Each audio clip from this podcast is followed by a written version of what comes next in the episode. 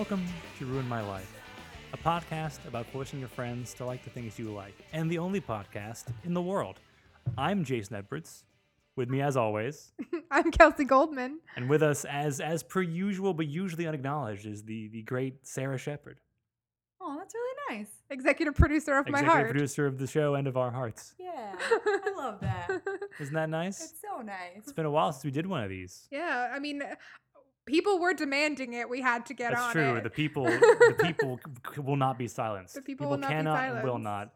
The will of the people must be acknowledged. Mhm. And for that reason, we have reconvened to, uh, you know, discuss something that everyone else is already tired of talking about because it happened like almost a year ago now. That's why this show is dedicated to one Morgan Stewart. Yes, it's going out to you. More. This is going out to Morgan Stewart, friend of the podcast, and uh, certainly does not want to hear my thoughts on this show. but we will get into that. Um, we will get into that. So the show we're talking about is, of course, what else could it be? It's The Mandalorian, the hot new show that everyone's still talking about. Swept Emmy nominations, got so many Emmy nominations, more than anyone thought a TV show about Star Wars would receive. I can't tell if she's being sarcastic or not. No, that's that's accurate. That's true. That's a true Facts. fact. Okay. 100% facts. Yeah, I don't I don't have the numbers as to if any other um, Star Wars shows have gotten Emmy nominations. But if you look at all the surprises and sub snubs lists, all of them include Big Surprise, Mandalorian, We got a lot, right? and Best Drama. Wow. Which, Wow. the, granted, they expanded the category so that we could also get stuff like What We Do in the Shadows for Best Comedy, which one wholly deserved but usually doesn't happen. Yeah. Yeah. It, um, it The is best, comedy, category is going to tear my heart apart this year. It's so hard. So yeah, we got the Good Place in there too this year, right? Yeah. There's a show. We should do we should do a podcast about that show. That's a good show. yeah, and there's never been a podcast about The Good Place. What What are you saying? There's so many Good Place podcasts. Well, yeah, I mean the, the podcast we're doing is not like we're not breaking new Oh. ground here either. Oh, an episode about The Good Place, not like a whole separate podcast about The Good Place. I'm saying if originality is, is is the goal, podcasting is not the game for you. oh, yeah, that's true. Oh, yeah, not anymore. No. Once upon a time. So Kelsey, hmm you have watched all eight episodes of The Mandalorian. More than once, yes. And that The Mandalorian, for those who don't know, I guess, is a television program, a web series technically, premiering on Disney Plus, um, and set in the Star Wars universe. Uh, created by mostly Jon Favreau, though there are other creative voices involved that we'll get into later. But it follows the journey of one Mandalorian uh, after the fall of the Empire, roughly five years out from the end of Return of the Jedi. This Mandalorian is a bounty hunter, much like everyone else's favorite Mandalorian, or that's also up for debate. We can get to that later too. Boba Fett. He looks like Boba Fett. He acts like Boba Fett because he's a bounty hunter. He's out there doing his thing. But what's this? He He's takes not Boba Fett. he takes a job. It's not Boba Fett. Uh, honestly, before we started watching the show, I still was not clear if this was actually Boba Fett or not. Although we'll get into that later too, because that might change next season. But he gets he gets he Oh, takes a job and ends up coming across one little little guy who stole America's heart, one baby Yoda. America's heart, the world's heart, That's true. the galaxy's heart, the universe's heart. There's something very funny to me about imagining baby Yoda as a uniquely American phenomenon, even though I know it's not. And and the show, I think it's important to note, the show refers to him as the child, Yes. not as Baby Yoda. Yes, but everyone He's a, the a world- child of the Yoda species. Yeah. Yes. which is which is not a thing we have really had any confirmation as to what the Yoda species is. Um, there is the appearance of the female-looking Yoda type creature in Episode One, uh, who has some silly name that I'm not gonna remember right now. It's but like Yaddle or something. yeah, yeah, yeah, it's yeah, it's something really silly like that. Uh, but we so we don't know what the deal is of these Yodas, and all of a sudden there's a baby. What what's up? Do you think? What's up? And then he he because of his love for the baby Yoda, he turns his back on his old bounty hunting ways. Kind of. He kind of of. does. Um, Well, he wants to. He wants. He realizes Baby Yoda is at risk. This all happens in the first episode or second episode. the first three episodes. First three episodes. He realizes Baby Yoda's at risk of being murdered, and it's a cute baby, and, and he has his morals. Like I don't think he likes capturing children, and also he was told the target was 50 years old. Yoda's age differently than we Yeah. do. Um, but like I, one thing I want to rewind to is um, Yeah. I think it's important to note Jon Favreau essentially begged to make this show. Like he was just he loves Star Wars so much. He had cachet with Disney, obviously, from all the Iron Man movies and Yeah, Marvel and, content. and of course from the Jungle Book. yeah, also that, to be honest. Um, it's better than the live action Lion King. Oof. Um, but he, uh, I forgot that both of those happened. Yeah, but he's And they were he both Jon essentially- Favreau, right? Yeah, and he essentially well, he wasn't Lion King, was he? Oh, I don't thought think- someone else was Lion Mm, King. I'll, I'll double check that. What you um. Wasn't Lion King like Ryan Coogler or someone? I don't. I'm. I, I, let's find out. Anyway, um, but he was like, I want to do a Star Wars show. I want to do a Star Wars show so bad. Please, please, please let me do a Star Wars show. And then what he came up with was this sci-fi western samurai thing. And he definitely was inspired by samurai movies, western movies, and the Star Wars universe to get this together. There's obviously like a lot of themes related to cowboys in this. There's also a lot of themes related to samurai in this. Yeah, which famously, Star Wars was already an amalgamation of many Yeah. of George Lucas's influences, from from old timey serials to um, the war movies to like maybe most blatantly samurai movies, but you know remixed for an American audience. So instead of samurais, we have space samurais, but their swords are uh, glowing light sticks. And they go, ring, ring, Vroom, vroom, vroom. vroom. and people are really specific about how they like their lightsabers. Mhm. People will, like you can see on YouTube all the time people who re-edit like episodes of the animated show or sequences to make the lightsabers thicker. Like there's like like thousands upon thousands of views Cs. of like yeah the like the the Ahsoka fight from season two of Rebels, uh, but the lightsabers are thick. People are so weird. People are weird. But yeah, so you know, I, I am I am a fan of the Star Wars um, series. Although maybe fan is the wrong word. I would say I'm uh, obsessed with them. I'm consumed by them every every moment of my life. Every every waking second is is given over to con- pondering the Star Wars universe, and it's it's many. Uh, You're a you know, scholar. I'm a, yeah, I'm I'm a, I'm a scholar of of the, of the world. yeah. I would say. Although don't ask me to like I don't actually know stuff because like one of the big things about being a Star Wars fan, especially earlier on, was knowing the names of all the all the shit. And I don't know that, so I'm not gonna know the. Who I'm not. knows the names of all the shit? A lot of people know the names of all the shit. But we, I feel like we have a certain vocabulary. Yeah. Like, we know the name of the Cantina band. well, that's like the yeah you, yeah you found that out like a few And months I got ago, obsessed and you've with been obsessed with it ever since. It's Figrin D'an and the Modal Nodes. They're good. Oh, they that's why Good. your Animal Crossing island is called that. Yeah, I named my Animal Crossing Island after the lead of the Modal Nodes, Figrin D'an. There is a framed photo of Figrin D'an in our home on our gallery wall. Um, and the Modal Nodes, they're all together. Um, there's, there's honestly, there is Star Wars content in every room of our house. yes, you can't get away from it. You can't get away from it. anyway, So Kelsey, you've now watched all eight episodes of The Mandalorian. that is correct. Sarah and I have watched them as they were released, but you've yeah, just I, I just recently watched come them. upon them. Yes. So I guess the question is, you know, how about that baby Yoda? I mean, Baby Yoda is, is even cuter in context, I think. Like, I will, you know, for a little while, I didn't say this out loud, but I was like, what's the big deal? you, you hadn't seen him moving around and stuff. But listen, uh, Baby Yoda's got it made. He's got that little bassinet that just floats around and he can ride in it. And like, that's my dream, right? Just riding around on a bed. That's your dream? like, if, if I could have a, a form of transport that I could. So, so when you watch The Mandalorian, like the, the thing you identify with is Baby Yoda floating around his little little little little bed. For sure. Okay, I just want to be in bed at all times. right, right. I mean, he is a, he is a child. Like, he is a baby. I'm aware. Okay, okay. would you say that? Would you say, Kelsey, that you're baby? no, You would not say that you're a baby. I'm not baby. No. Well, no, and it would also have to be to scale because it's big enough that Baby Yoda can like stand up and move around when Yeah, he needs to, yeah. and like, and and I think you would just have a scale. I just want like a bed pod like, to float it around essentially in. Be like a round queen size bed. I mean, you know that one of my favorite movies is Bedknobs and Broomsticks, which is essentially about a traveling bed. Never seen it.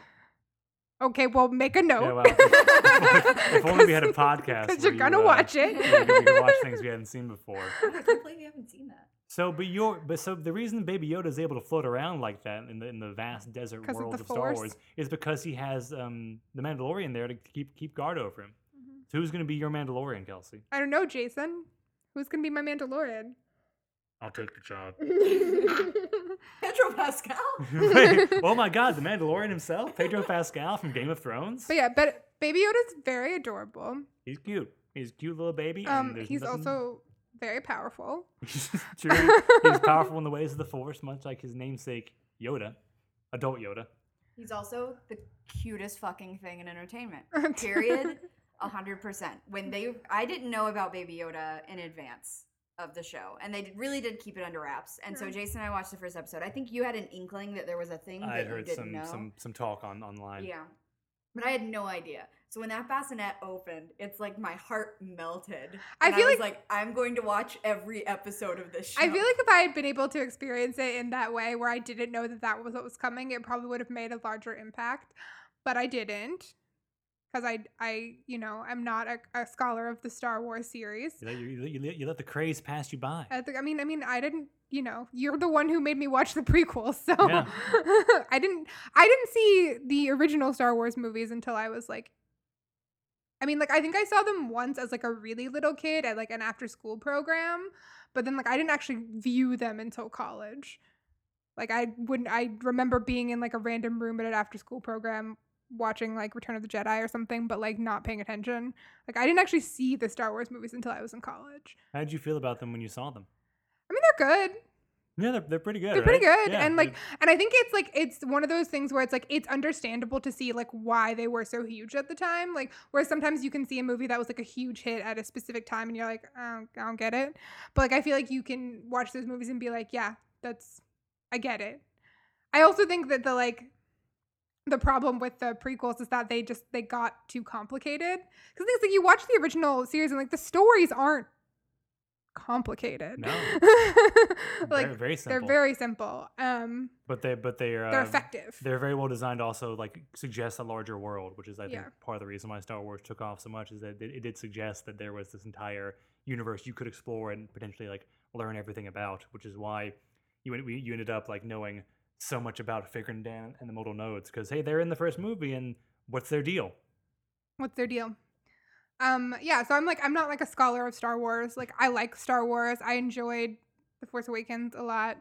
Um, I enjoyed, you know, uh, The Last Jedi. the one between those two.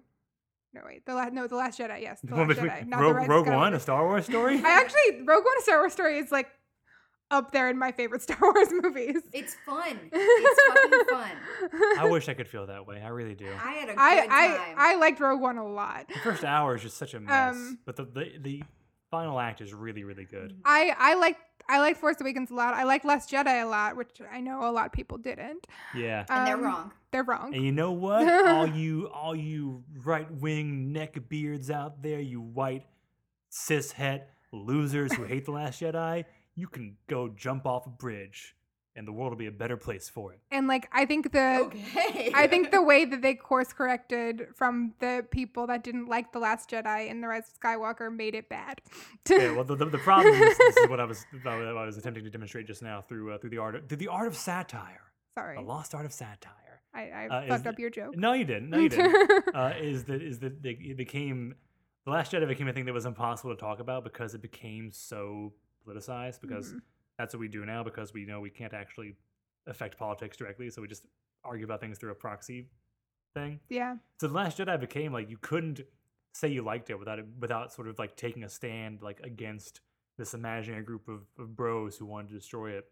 And you and you couldn't say you didn't like it without being you know uh, part accused of that group. without being accused of being part of that group, which Yeah. is kind of unfair to people who are, are wrong because The Last Jedi is very good.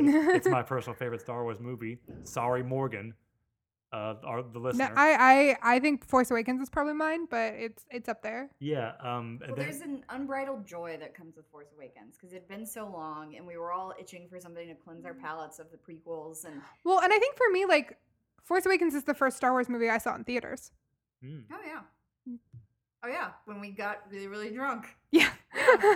like like so that's like that's like which I know is like not true for a lot of people who like Yeah. Star Wars, but like for me like that's a very formative experience and I think we saw it more than once.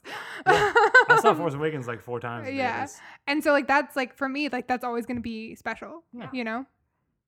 Yeah, no, I get that. I, I I've realized like, and I know some people talk about Star Wars being just a thing to sell toys to kids, which in many ways it is, and it's it it, was re-emphasized honestly with Mandalorian mm. because like my favorite part of Mandalorian is the cute baby Yoda.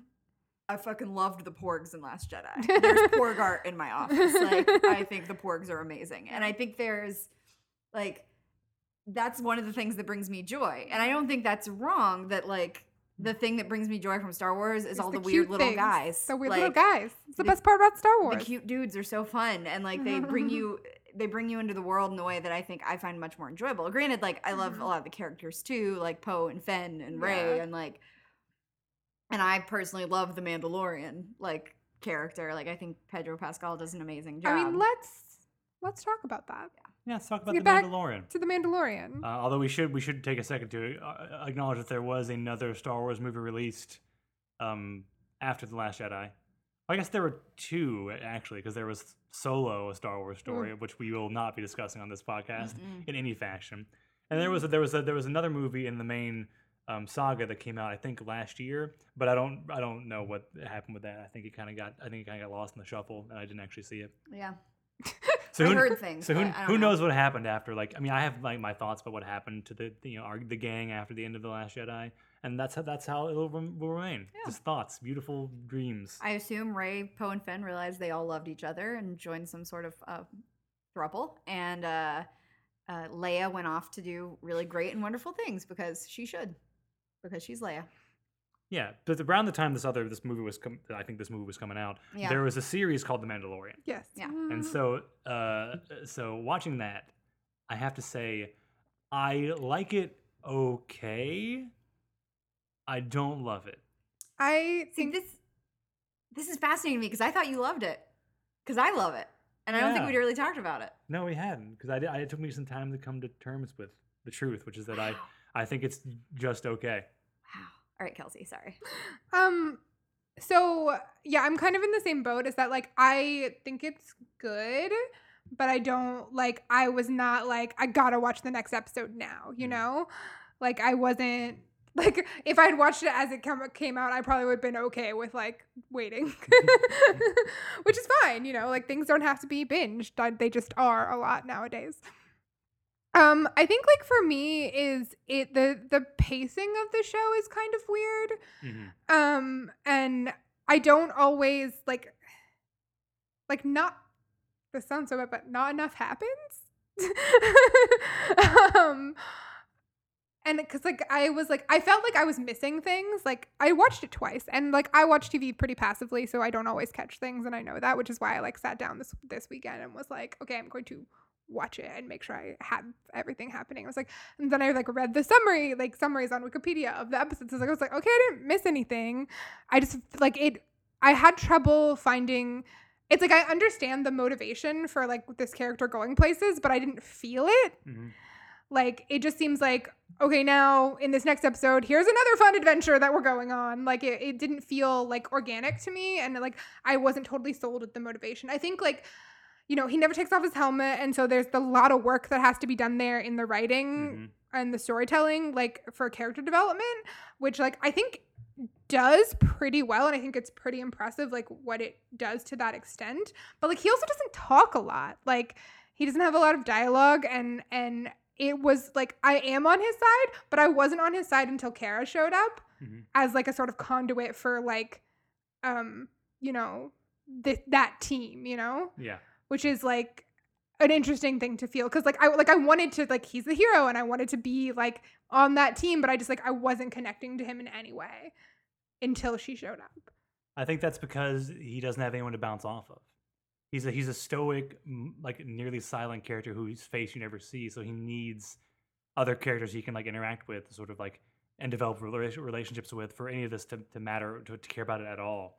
And yeah, when Cara shows up, you get that. hmm Uh, then she goes away for two episodes for no reason. And you'd like lose it again. And then she comes back. The structure of this season is so weird because Yeah, the like- first three episodes kind of set up the entire idea and there's like the sort of the journey Mando and the baby are going on. But and then, those move really quickly Yeah, and like yeah. you and you want to watch the next episode and find out what happens but then after that it gets really episodic and like yeah, and it just feels like jon favreau was like i want to tell this story in this place but it doesn't feel like like the one where they're in the village i'm like why are they here the one where he's on like the weird heisty one with um that that is that feels so out of That place is just the worst episode in the entire like it, all the characters are fun all the guys are fun but like it feels so out of place in the story arc The guys are the guys are fun. If you, I think what they're trying to do with that episode is sort of demonstrate the man, the Mandalorian has changed.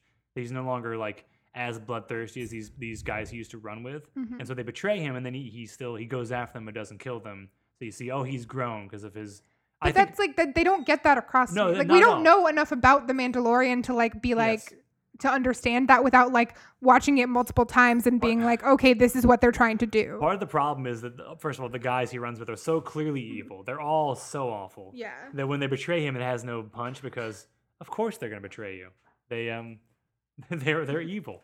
Yeah. And second, yeah, we don't have a good sense of who the Mandalorian was and how and to mm-hmm. what degree he's actually changed because partially because we can't see his face. And I think and this might be a good time to uh begin to move. Although actually, well, Sarah, what are your thoughts on that? Do you have do you have feelings about that? Sorry, we're classy people. Wanted to wait so I could have good audio. So it's interesting to me you call it that village episode as being one that you were like, why is this happening? I realized that's one of my favorite episodes of the whole series, mainly because it introduces Cara yeah. and their dynamic and their history and kind of builds that relationship um, in a They way They don't that have history. they were both like in the wars and like clearly at some point they had beef. Yeah. Um, Well, they've never interacted. really? Yeah, Because I got the vibe that he looked at her and recognized her. No, he just recognizes that she's like, a shock trooper. yeah. He sees, shock he sees the tattoo and is like, "Oh, she used to work for the for the uh, the rebellion." Oh, okay. Yeah. Yeah. Okay. Well, that's good to know. But either way, I like how they build relationships so quickly with their like they have similar histories. They were both a part of Well- the the conflict. And I like the introduction of her. Like I was saying, like I think the introduction of Cara really sells you on the Mandalorian as a character. Um, but like the motivation for being in that space and telling that story feels like flat and I don't understand it. Yeah. And not as not as flat as the the episode we were just talking about where he like goes back with his old oh yeah, no, like, that's that's that episode shouldn't exist. like and it just it just feels it it I was like I like the the character the character beats in in the um in the village episode but I feel like in the overall arc of the the season it doesn't make sense Yeah. to me and like after the first three episodes it just like the motivation for where we're going doesn't follow until the last two episodes Yeah. there's like three or four episodes in the middle where I'm just like this just feels like fill- filler yeah, and this should have just been like a two part just or just miniseries do, or just do six episodes instead of eight. Because Yeah. I think there's two episodes to me that I was truly like, we didn't need these. Mhm. I think the others I can find justifications for. Mhm. Mhm. Um, I think the thing that was interesting to me is like I looked forward to watching The Mandalorian every Saturday morning when it came out. Like Jason and I would like make our bowls of cereal and like sit on the couch and watch The Mandalorian. adorable Yeah. So like I I had I like I loved watching an episode every week. I loved that we couldn't binge it because it gave Yeah. us something to like be excited about. It was it was Um, cool to have new Star Wars Yeah. coming at you every week. And I love having like a thing to look forward to each week. Mhm. Um, I'm really sad there's not going to be any more Drag Race for a little while because that's literally been carrying me through since March, but I'll survive. Um, but I like I love that experience, and I think for I mean- like it's it, it's really interesting to hear these takes from you all because to me I was like this show is great. Period. I'm not going to think anymore about it. Um, so this is this is fascinating. Well, on the, on the rewatch, what I really felt is I think similar to what Kelsey you're saying is that there's kind of a hollowness at the heart of the show, and Star Wars is not like a you know it's not it's not a deep like character driven like series most of the time. There's Mhm. Ancillary materials that, that are more like that, but um but but it, you still have like you have a connection with the heroes or like the or like the protagonists. You like, you, like Luke is like you can like identify his where he's coming from and why he's doing what he's doing, and you can Yeah. even if you don't like him particularly, you can like get on board with his journey. The, Mandal- the Mandalorian is like he's such a blank slate because you can't see his face. Is part of the problem there, I think. Yeah. And the, what, and so in, in- so in preparation for this, uh, for us doing this podcast and for you watching The Mandalorian, I, I watched. I did a thing I was I wanted to do, you know, for a while, which is I finished watching the, the Star Wars, um, the animated shows, the the two big ones, which are the Clone Wars series and, and then Star Wars Rebels Mhm. because I knew partially because I wanted to watch them, and partially because I knew there was like Mandalorian stuff happening in those shows that might give more context to this show. I was interested interested in seeing that, and and the the, the main thing I got from it is that th- there's no there's no explanation. The Mandalorians like never being able to take their helmets off. That's not a thing in their backstory whatsoever. That was never like you see. You watch the cartoons; they're taking those things off left and right. They're taking them off just to have chit chat.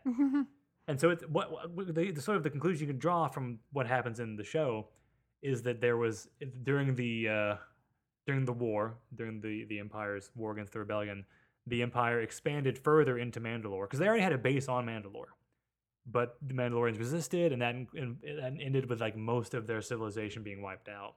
And so it seems like the remem- remnants of that of the Mandalorian society formed this new tribe that has its own like customs and like the whole "this is the way" thing. That's a totally This is the that's a way. new thing for this show. Well, it's it's not in the previous two animated shows, uh, but it is, is in this. So it seems like the culture of Mandalore has completely changed, which makes sense because they are you know experiencing a diaspora basically. Uh, but I was kind of surprised to find that like this, you know, especially because of the way the show the season ends, really like maybe that's meant to be a, like a transition point towards like we're going to open up into the rest of the universe and explore how other events have impacted this, which would make sense that you want to like establish your show before you start doing that stuff. But I was really kind of, I was a little bit disappointed that I didn't like get anything new out of this show because I thought that might like give me some more context that would make me enjoy the show a little bit more. Um, but it doesn't. It doesn't make me like it less, although it does make me Mhm. does make me like it a little bit less because Well- th- th- there are other Star Wars like episodic shows that have Dave Filoni is like the creator of Clone Wars and like one of the creators of Rebels and is wri- wrote several of the episodes and directed several of the episodes of Mandalorian. So he's involved with this, and his shows all also had like an episodic thing that sometimes had like overarching narratives emerge Mhm. in, in kind of unique ways, especially in Clone Wars. So I'm wondering if it's like trying to fit that like animated show format and like style into this live action, you know, one one man show basically is kind of part of that awkwardness. Well, and it's interesting because like it's not it's not an episodic show, which is why those like sort of episodic episodes feel so out of place to me. Mhm. Um, because like the first three episodes, I think are really like strong and really like storytelling wise, like do a lot and a little, but like the right amount. they do the right amount. um, but like the thing for me is like I think I mean we've talked about this in talking about other things, but like I have a really hard time with like high fantasy because of like the total immersion into a new world and all the new things and no really like places to grab onto as far as like what I understand. And I think I have the same issue with like high sci-fi in this way. And because it's and and with Star Wars it's always been like I've been able to graft onto characters. Like that's why like when I do like something that like the fa- it's a high fantasy thing it's like it's because I like the characters and the characters are really well developed. And I think, you know, it's the same thing with with sci-fi when it's on a whole another universe thing and I have to learn new things. It's because the characters are really well developed and I understand them and I want the best thing for them. And I feel like here, I don't, you know, I don't really connect with the characters as much as I would like to. Because I was actually thinking like there's not as much lore in this as there are in those cartoons. Mhm. And I think you, in a way, really enjoy the lore. Like, Yeah. and it's funny because you aren't a big high fantasy person, but you are a big high sci-fi person. yeah, but more so, and Yeah. and yeah, And so I think there's something interesting there is that The Mandalorian is trying to be more accessible to those of us who aren't big high fantasy or high sci-fi people by making like there's not as much lore. You haven't watched the cartoons. I have glimpsed the cartoons while Jason's doing them. There is so much lore, and you're trying to keep Yeah. up with like 50 different characters, and then Jar Jar Binks shows up, and it's like, oh, cool, dude, I recognize in this mass of people, and so it's like Well, that's but you've made the great point. If this was supposed to be more accessible and it still didn't hook you with the characters. yeah, and I think that's like the that's the problem. It's like, and that's the thing is like the the, the frustrating thing was like in those episodic pieces, like there are characters that are interesting that I want to know more about, but they just don't fit in this story, and that was so frustrating. Like in the one where it's um. Like the baby bounty hunter and Ming Na Wen is there, and, and I'm like, I don't know what the story is doing, but I like both of these people. um, but it doesn't seem to make any sense into the overarching like story of the whole thing and that's that was the frustrating part of me because like it feels like you know he's supposed to be on the run with this this piece of cargo excuse me you know it's a being Yeah. but like that is valuable but it nothing feels urgent until like the end Yeah. And that that was really frustrating for me and like and i wanted to enjoy it so much more than i did and as someone i also like for me like i was watching it and i was like i feel like there's lore here that i'm supposed to understand but i don't And I don't I don't I don't think there's this I don't think there's much lore in Mandalorian. Um, I guess except for the word lore in, or the phrase lore in Mandalorian. Um, but it's like I don't know. I found it just like fun, and and uh, I guess this is why I'm not a critic because more Mhm. often than not, as long as it's like inoffensive and it's fun, I'm Yeah. good. And I think sometimes that's that's good, but I also think it could have been more fun.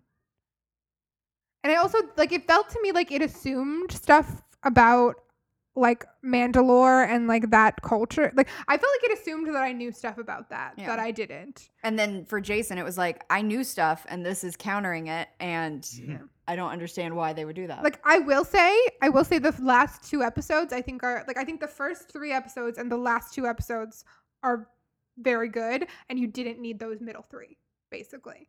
Um, I think the, the setup of the story is great and the finale of the story is great, but there's just three episodes in the middle that I'm like, why are why are we doing I this? think I think if you wanted to make it a six episode thing, you could keep the episode four, but retool it slightly so that they spend even more time at the village, Mhm. And then like because like he leaves the village because like they're still hunting them, Yeah. and then at the start of, e- of episode seven, nothing has changed between those that those two episodes. Yeah. We've just seen him like sort of, kind of, And we have with the fact Cara now and she chased. doesn't leave. Yeah. Yeah. So you could just drop those two with them, episodes yeah. and rework for a little bit, Yeah. and it would be like a, a tight thing where the entire story seemed to be like It would be it all- tighter and I think I would have enjoyed it more. Yeah. Yeah, because you have those two random episodic things in the middle of what is otherwise a pretty cohesive little s- story. Yeah. And I think that's like I think it just like like I said it, it does too much and too little all at the same time. Um I mean, like we wouldn't have gotten Amy Sedaris. Amy Holding Sedaris Baby is Yoda, great. that was Holding good. Baby That Yoda. was Amy, good. that Amy Sedaris is great. Like that whole episode with like her and the bounty hunter that kills that like the the newbie bounty hunter and I love seeing Ming Na Wen and things like Mhm. I It's great to just see her I stuff. just like seeing her. Hey, you know, you know, she's fifty six. She's amazing. She Looks great. she looks great. Very talented, also obviously. looks better than Chelsea Handler. We now have it recorded. We have it on the record how much how ugly Kelsey and Not old, ugly. Not ugly. just old. Just busted old. looking. Just busted. Okay. A lot of people look better than Chelsea Handler. I, I think also part. I of mean, the, Martha Stewart said it first. True, Martha Stewart said it. That's that's uh, yeah, no citation. Another problem I have with the characterization of the Mandalorian is that like the the thing that inspires him to take Baby Yoda with him, aside from the fact that it's a very cute baby that you don't want to kill, is his backstory of being rescued by the Mandalorian. I don't think we get enough of that. No, we get it at the very end of the season. We should get it at Whereas the beginning. We should get it at the beginning because that, that Mhm. explains to you what's happening. Yeah. Because like it's it's so it's not even like a fun twist, so there's not even really any justification for withholding it. But yeah. They just for some reason shuffled his backstory to the last. Yeah, it feels like it should be much closer to the beginning because we we see him with the armor at the beginning. They talk about the foundlings. Like it, there's there's a place for it there. Yeah. Like I think that's the thing that's so frustrating. Is like there is a good six episode miniseries in this that I would really enjoy, Hey. but it's just mixed in with some other stuff. And like and there's other those other things are interesting and they have interesting guest stars and they have interesting like you know aesthetics and you know. I do want to talk about the stuff I liked about this. yeah. All right, Um, let's hear it. First of all, the music is it's so good. Ludwig, It man. Uh, so out fucking good. Like literally, it started like the first episode, and I was like, "Fuck yeah!" Yeah, he, did, he, he did good. Ludwig is a genius. I've also realized that like as part of this episode where we're doing basically media criticism a lot of the time that like Uh-huh. music in in uh, narrative things is very important to me and Mm. sells me on things a lot. I think if the music had been bad, I would have liked this a lot less. Yeah. Mhm. Um, and like I said, those final two episodes are so good. Um, Giancarlo Esposito as any villain ever is Love it. So good. I love that he has his own like sub type of villain now that he plays. Yeah. He- he's playing like a Giancarlo Esposito type Yeah. in this. Which, like, he was nominated for this, and he was nominated for his performance in Better Call Saul this year. Yeah. So clearly, we all just love when Giancarlo plays a very particular type of villain. He's such a good bad he's guy. He's like well mannered, like slightly fussy bad guy. and, Yes. and and like the speech that he makes where he like calls them all out by like their names it is a whole thing and um There's like very very prim guys that will just waste you, just Yeah. ice your whole family Yeah. for Yeah. no reason. um and then the scene in that where IG has Baby Yoda on like a Baby Bjorn style, and he's on the sand racer thing, just killing people, just just shooting down stormtroopers. I was just like, okay, yeah, I can get behind this. It's, it's really fun who those two stormtroopers are. Did It's. you? I looked it up because Yeah. I was like, these people are somebody. Yeah. I know that there's this scene is way too long for them not to be somebody. Yeah. Jason Sudeikis is one of them, It's right? Jason Sudeikis And Adam Pally, I and Adam think. Pally. Yeah. yeah, it's so good. like that scene was just way too long for them not to be like specific people. Yeah. And it was also Um, very funny to call it the fact that stormtroopers have the worst aim, which is a thing from the Star Wars, like the original Star Wars Yeah. series, especially. Yeah. It just like it seemed like they could never actually kill anyone. Mhm. Yeah, it, that, that, that does sort of make it feel like this is a show just for people who've seen the original series Mhm. and just want some more of that. Yeah. So like, here's a joke about how they can't shoot. Well, it also like the I mean, events. it is funny. It, it, And, it is and, funny. and the events of Mandalorian are right after the events of the first three. Like that's Mhm. definitely a conscious choice.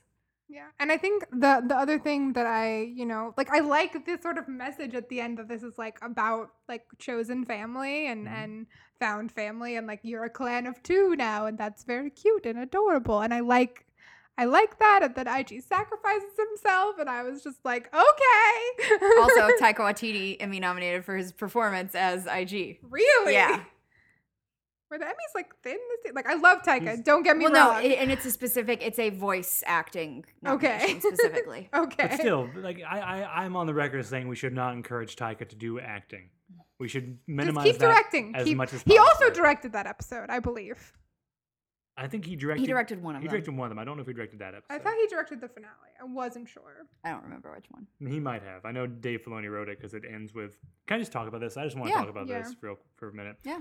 So it ends with um, Gideon slicing his way out of the uh, Tie Fighter with a with a dark lightsaber.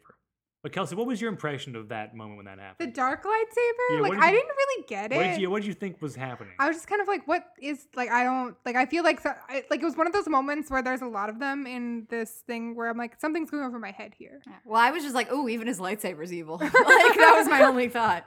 but, but so that's like a huge thing in the animated shows is this dark saber, which is to summarize it is like is very important to the Mandalorian people. hmm It was it was used wielded by like one of the only Mandalorians to ever become a Jedi, um, and that was at a time when the Mandalorians and the Jedi were at war, so that was a really big deal. And eventually, they they they you know took it back after he died, and it became the sort of symbol of leadership within the Mandalorian society. And sort of whoever wields it is like the like has the power to unify the clans, basically. And it ends at the end of Rebels. It's in the hands of uh, Katee Sackhoff's character. Um, Katee Sackhoff, of course, from from uh, uh, what was it, Battlestar Galactica? But yeah, Ba- Battlestar BSG, Galactica, yeah. Mhm. uh, Bo-Katan. And and but then somehow between that and this, it ends up in the hands of uh, of Gideon, and and so that like I, I it almost feels like that moment is there and it worked on me. That moment is there to make you go like, hey, hey, hey, hey, if you ever thought about watching those cartoons, now's the time, buddy. Get on board. And I said, okay, I will. Uh, and and then and and we know all this stuff about the casting for season two, right? Kelsey, are you aware of this at all? So we know that Katee Sackhoff is in is in season two, Interesting. presumably playing her character from the animated show. Okay. So what- I assume that will explore more about the history of Mandalore and also like why this tribe that that Is she a Mando is part of- Mandalorian Yeah, in the show? No, she was like the lead, she was like the person most positioned to take over the entire planet at the end of Rebels, and she was also like a leader of the people. She like she had a cool haircut. she actually was the leader of the entire society for a while um, before the siege of Mandalore. I guess after Darth Maul took over and then she deposed him uh, with the help of Ahsoka Tano. You anyway, you know, you know. But that's actually important because Ahsoka Tano is also in season two. Played by Rosario, Rosario Dawson, which I'm very excited about. Okay. And a lot of other stuff has not been officially like announced announced, so it's kind of a little bit murky right now. Mhm. But also, the guy who played Jango Fett is in. Um, Jango Fett's Boba Fett's dad. yes, I remember that from the prequel. because Boba Fett, as we all know from Attack of the Clones, uh, which was until recently the worst Star Wars movie. But Jango But Fett. I, there wasn't another Star Wars. oh yeah, sorry. I, I, keep, I, I always thought I keep thinking that something happened last year. Yeah. Jango Fett was clo- clone had a clone made of, for himself, who was Boba Fett, and the rest of his clones were the basis for the clone troopers, right. clone army. Um, so there's a lot of ways they could take that guy's appearance because he could be playing Boba Fett, which would be very strange to introduce Boba Fett into a show that clearly is like aimed at people who like Boba Fett and just want to see a Boba Fett type guy doing stuff. Hmm. Or he could be playing one of the clone troopers, which also would tie in with the rest of the animated show. But the, basically, they're going to be. If you had moments where you felt like something was going over your head this this season, There's gonna be most more of, of them. Most of the time, that was not actually like a real thing in the lore. It was just the show's writing. But now you're really gonna feel that way a lot. Which I guess we haven't gotten into um, the things you liked about it. right? Uh, I like the guys. Love Yeah. all the guys. Yeah, my favorite thing about Star Wars is all the different kinds of guys.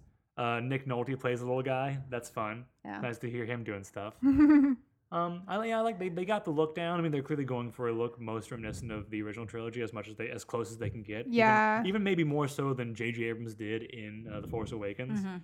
They really want to get that feeling, and the fact that they did that with that weird like moving green screen technology. Yeah. You know what I'm talking about? The- I forget what it's called. They had it was essentially most of the show was shot on this like weird dome that would project the setting and did it in such an effective way that it looks like they are there. Like it's so well done.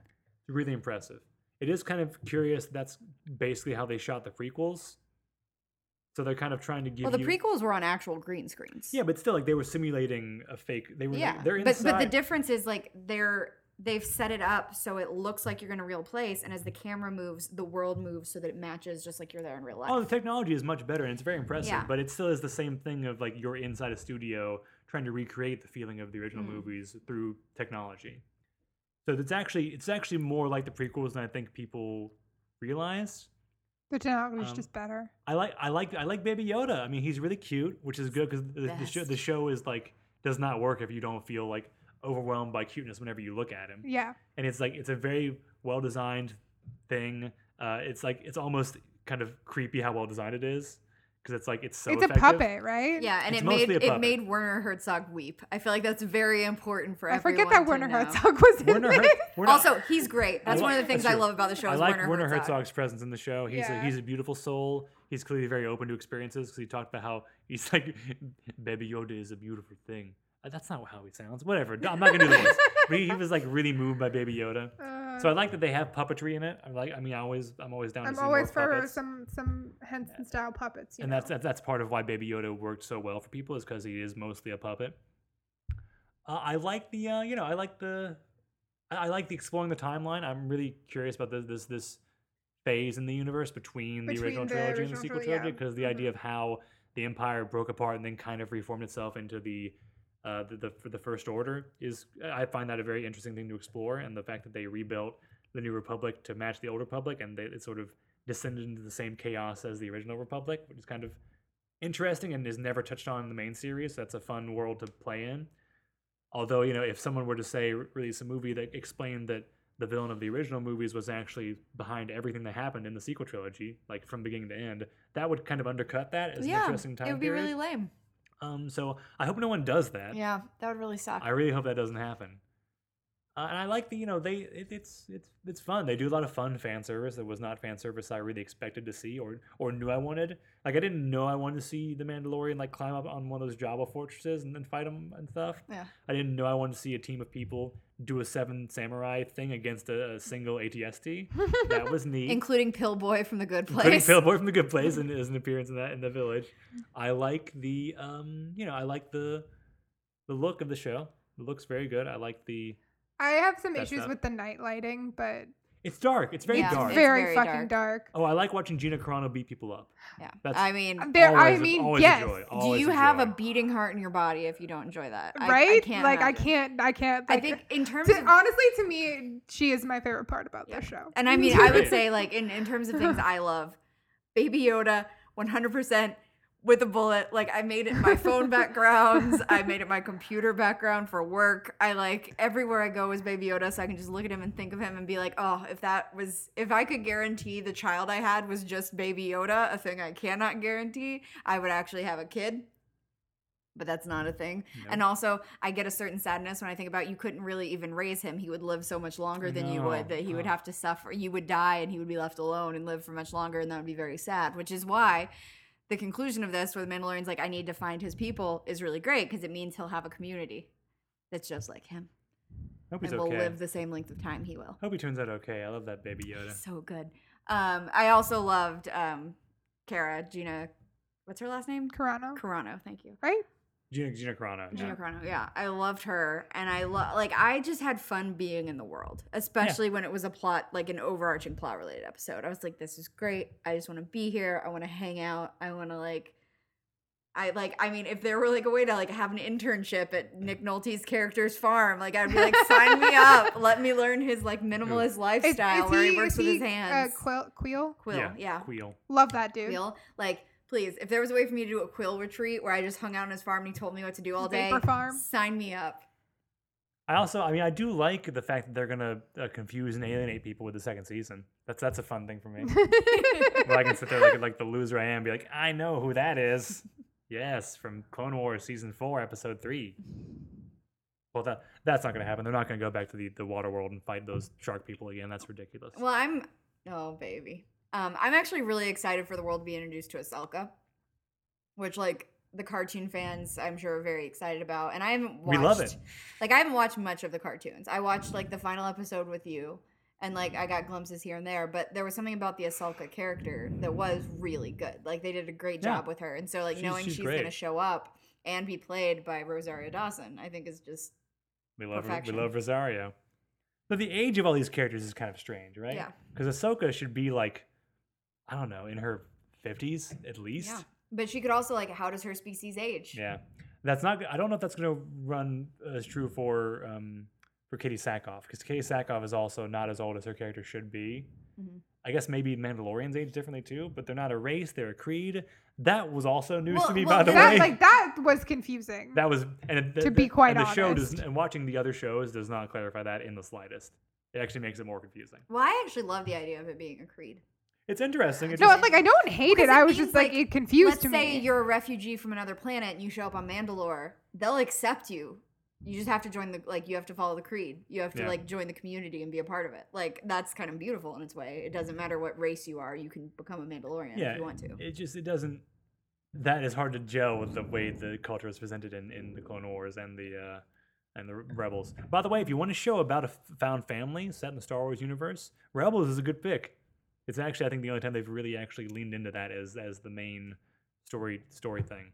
It's like a gr- group of misfits who become a family on board a ship. you know, I'm for that. Rebels is- Rebels is good. Some parts of Clone Wars are okay. I really liked the finale. Oh, the finale of Clone Wars is great. The final four episodes, Yeah. the, the, the, yeah, that's that's great stuff.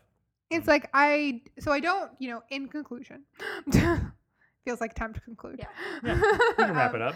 I can just, I can just riff on stuff from the Clone Wars for a while if you want.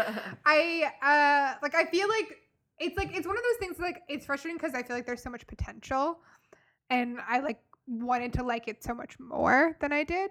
But I didn't think it was bad, you know? Mhm. It's just okay. Um and I think that I will probably watch season 2, but I will probably do the same thing I did and not watch it until it's all the way out. Respect that. Couldn't be us. Gonna be up every Saturday morning with my cereal and my Mandalorian. You know? Checking in with Baby Yoda. I mean, who knows? Who knows what my life situation will be when season two comes out? Like maybe that'll be part of my Saturday situation. Who knows? Like We I- all li- know it's not. You're gonna wake up at 6 a.m. You're gonna watch a sport. probably yeah, or if there's no sports, an old sport. yeah. Well, no, if it's an old sport, I'm not waking up at six a.m. no, I'm talking about Kelsey watching like ice skating that's happening in Russia. Unless you were already awake at 6 a.m. my sleep schedule is so off what it was because of this dumb pandemic. I like can't even get up at fucking eight o'clock anymore. Well, you were getting up at like 5 a.m. I know, like four four forty five every fucking day. That's ridiculous. Not every fucking day, two days a week. Yeah, no. Ridiculous. I get up at 7:30 Monday through Thursday, and then Yeah. I get up at eight on Fridays to treat myself. No, and then I my- sleep in on the weekend. My current my current schedule is I wake up at eight fifteen, and then I'm showered and in front of my computer at nine. There's, there's like a there's like a good fifteen to thirty minutes where I'm just checking my Twitter. Yeah, that's when I do the New York Times crossword. Before we wrap up entirely, does anyone have anything they would like to see in season two of The Mandalorian? Ooh, I want Baby Yoda to talk. Oh, that'd be nice. What's his voice I- gonna sound like though? I will say I that know. Baby Yoda walking in that one episode was like the cutest thing. Oh, I I was like, okay, that's real cute. It's, oh, every time Baby Yoda walks, it's a beautiful, beautiful thing. um, I want another person with the Force. Yeah. I don't want Baby Yoda to be the I only one would with the I would Force. love some reference to something that I understand, like in in th- something Mhm. from the the sequel trilogies, Mhm. because I feel like that's like that's the lore I understand the most. Like, because I've you know like I've seen the original trilogy, but I don't rewatch And it. the prequels. I I've only seen the prequels once, and we will not be watching them again. Although you know they do, I do identify with them in specific moments in a lot of ways. And the third prequel, I think, is actually good. You're, talk- you're speaking of when Anakin lashes out against the concept of sand. Yes, I did. I fucking hate sand. It's Yeah. terrible. That resonated. never. Yeah. never, never been a bigger mood in my life. yeah, I'm, I'm also I'm also really like a sucker for the third prequel. I for, think it's uh, Revenge of the actually Sith. legit good. I'm glad to know you like it because I always assumed it was just like nostalgia for me because I watched it. It came out when I was in sophomore year of high school. I mean, is that the one where um he's just like a you know like a torso? Like By in the end of it, by yeah. the end of yeah, it. not the but whole way yeah. through, but yeah, at the end, he's, yeah, he's the torso. yeah. At the end of it, I just That, that and it's good to remember. That means he's always a torso. that that image just sticks in my head Yeah. very specifically. I hate you. I hate you. It's brutal, man. Yeah, no, but yeah, I think I think I have such a fondness and an, and an understanding with the the sequel trilogy mm. because it was a trilogy, unfortunately. Again, I don't know what you're talking about. I feel like that fell apart for some reason. Well, if you count if you count um each of the Star Wars story movies as as half a movie, which I think is fair. I Yeah. think, I think Solo is at best half a movie. At Maybe a quarter of a movie. Maybe a quarter. Rogue One is is three quarters of a movie, Uh, and and Just- Solo Yeah, is a quarter turn of a Solo movie. into a film that is literally just Donald Glover flirting with a spaceship, and that's Although- a perfect film. I'm gonna say I think Solo is actually okay uh, for the span of time in which Thandie Newton is in it, and then when she's gone, she it's is like very good in that movie. check out. anyway um yeah so like that's the, like that's the the lore that i have a like a, a, a deeper understanding of for me because you know i didn't grow up on star wars Mhm. um so i would like to see some nods to that perhaps Yeah, I, w- I think I would just like to see a Jedi or someone who like uses the Force because the, like the Jedi are the thing that makes the Star Wars universe interesting. or like acknowledgement of like the our three main characters like from the original trilogy who are all still alive yeah, I would like Yeah. some grounding of like like because I don't know, I don't have a sense of what people know about what happened. right yeah I, th- I think that's what i think that's what this is missing is like i don't know what people know i don't know if the people in this know what i know yeah, because they clearly don't know who Yoda is, which I guess why would they? They were like mm-hmm. none of these people were really alive when Yoda was like even in power, and when he was quote unquote in power, he still was like not visible to people most of the time. yeah But it seems like I don't know. I feel like Cara, Cara would maybe know who. Well, no, probably not. I don't know. I, You I want some wine? Sorry to interrupt. I just realized we're about to run out of this, and I want to make sure you get. yeah. Can you it. save me a glass before we're like we're like, we're like, we're like a minute away from closing this thing out? What is with you? And like two minutes before the end of stuff, you're like, oh, hold on, pause for a second. I gotta get up. And I do, do this all the time. I go to the bathroom 30 seconds before the show is over. Yeah, it's like wait, pause the episode of uh, Succession. I need to I need to do a bunch of stuff in the kitchen. I'm sorry. It's okay. Uh, so yeah, I would like to I would like to see some of that, and I guess we're gonna get it because Ahsoka is a, is well not she's not officially a Jedi, but she basically is a Jedi. Yeah, and she knows those folks. So yeah, we'll see. I think that would be nice. That would be fun. Um. Anyway, glad we all watched it. Yeah, I'm very happy. I still love it. Yeah, I'm glad. i mean baby yoda is super fucking cute So cute. Keeps me going sometimes. Just thinking about Baby Yoda. I'm like, I can get through this day. sarah does not want actual children but sarah wants a baby yoda Oh, absolutely. Well, it's all the best parts of babies crammed into one little thing, and like you know, none of the bad parts really. and mostly Yeah. it can take care of itself Seems like it can anyway. Yeah. I mean, granted, maybe that's the content I need. I need to see the Mandalorian like change Baby Yoda's diaper, give it a bath. That'd be a great way to open season two. He's giving. Oh, if you gave Baby Yoda a bath, that would be my shit. Imagine Baby Yoda's like using the Force to move all the bubbles around and stuff, Yes. and make like little animals to dance in the bath for him. Oh yes. Yes. This is the content I'm here for. You Cute, ima- can you imagine that? Yoda. I can. no, It's I so shouldn't have had all this wine It's so cute. No, you absolutely should have all this wine. wine drunk is I get drunk on wine so quickly and then I hate myself the next Do, day. do you have anything you'd like to say that you will regret uh, on on the mic before, Uh, we, before we wrap up? probably, but I can't think of it at the moment. Well, you can take a pause, have a water, a brownie. A normal regular brownie. Yes. we only eat normal brownies in this house. Feds want. We're in man. New York Feds State. want Why would we eat not normal brownies? What even is normal brownie? Think about it, man. Uh, as Kelsey Golden would say, anyway. exactly. So uh, Mandalorian, let's, let's give it a you know, it's a thumbs up, thumbs up. thumbs up for it. You know, Thumbs up. One one thumbs up. it's st- Star Wars. I do not understand. w- No, I'm not getting into that. Actually, that's that's too negative to end, to end, out, end on. It's a good show. it's a good It's show. a good show. It's a good show. We had a good time. Room for improvement, I would say. Room for improvement, but a and we're solid back. show. We're back. We're back. That's the important part is that we're back. That's what you should take away from this is that we personally are back. We are back, And we back, and we back, and we back, and we back. and we have another episode scheduled. It's all good. Even better than it was the last time, we're back. baby. I also mean I have to watch more Disney Plus. Yeah. Wait, what are we doing next? the season one of The Simpsons. My That's friend Bree. right. Yeah, Oh, that is on Disney Plus. yeah. We could have. I didn't even. I didn't even talk about the, the our experience at Disney World, which is so tied to my current feelings about Oh Star my Wars. God! Right. Dear I God, mean, do we need to do a sidetrack We, right now? we could have done a whole, Sidetrack. we could have done a whole episode about Disney World. I don't want to get into it right I now. I mean, It's- we it's, it's really we gonna be- actually planned to do a whole episode about. Disney I want us to do one. You Yeah. you weren't into it. I, I feel like it just I I was having some negative feelings about Disney World, and I still too. have many of them. I don't know. I mean, Honestly, could, it's probably worth having a Disney World episode just to talk about current events in Disney World. we could still do our Disney World episode. It we doesn't could matter. still do our Disney World episode, All right. Well, we'll we'll take that off the air. but we did go to Disney World. Te- teaser, I guess, for a future episode. yeah, but also that milk mean- was good. yeah. Yes. And- the, And, and the the three of us together flew the Millennium Falcon. Millennium Falcon. together but separately Together but separate. Together but separate. with our good friend Hondo Ohnaka from the Clone Wars and Rebels. You know, Hondo's kind of an annoying character in, in the Clone Oh, Wars. I think we're good, baby. I think we're good. Okay. Let's take that off air. Yeah. Okay. Thank you. Special thanks to uh, I've Danny. missed this. Danny, Ava- Danny Avowed. That's his name. Yeah, Yeah. special thanks to, to Danny About of the Weeping Willards for use of their song "Outside in the Rain." It's a good song. You can get it on Bandcamp. Get it now. and special thanks to Carly Sussman who designed our logo. You can find her work at carly-rose.com Special thanks to you, the listener, for, for demanding for demanding that we return to, from gi- our to deliver our takes. Uh, these takes, you can't stop. The them. outdated takes. Can't stop these takes. You can't stop these Nothing can takes. stop these takes. God Himself could not stop this podcast. Nope. Thank you to our loyal 44 listeners. Uh, thank you, Sarah, for being here with us You're welcome. in a greater, in an even greater capacity than usual. Uh, and uh, yeah, I guess that's it. Everyone, This Yep. is weird. take take take care out there. What's weird about it?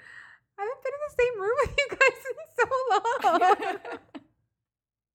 Wow, you know what? You know what it sounds like you should you should do. Go to therapy. They wish I would go ahead and fuck my life up. Can't let them get to me. And even though I always fuck my life up, only I can mention me. They wish I would go ahead and fuck my life up. Can't let them get to me. And even though I always fuck my life up, only I can mention me. Only I can mention me. Only I can mention me.